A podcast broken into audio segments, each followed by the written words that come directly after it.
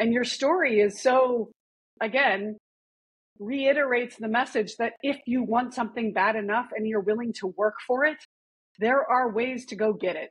And so don't let that be the defining factor as to whether you get your dream or not. Yes.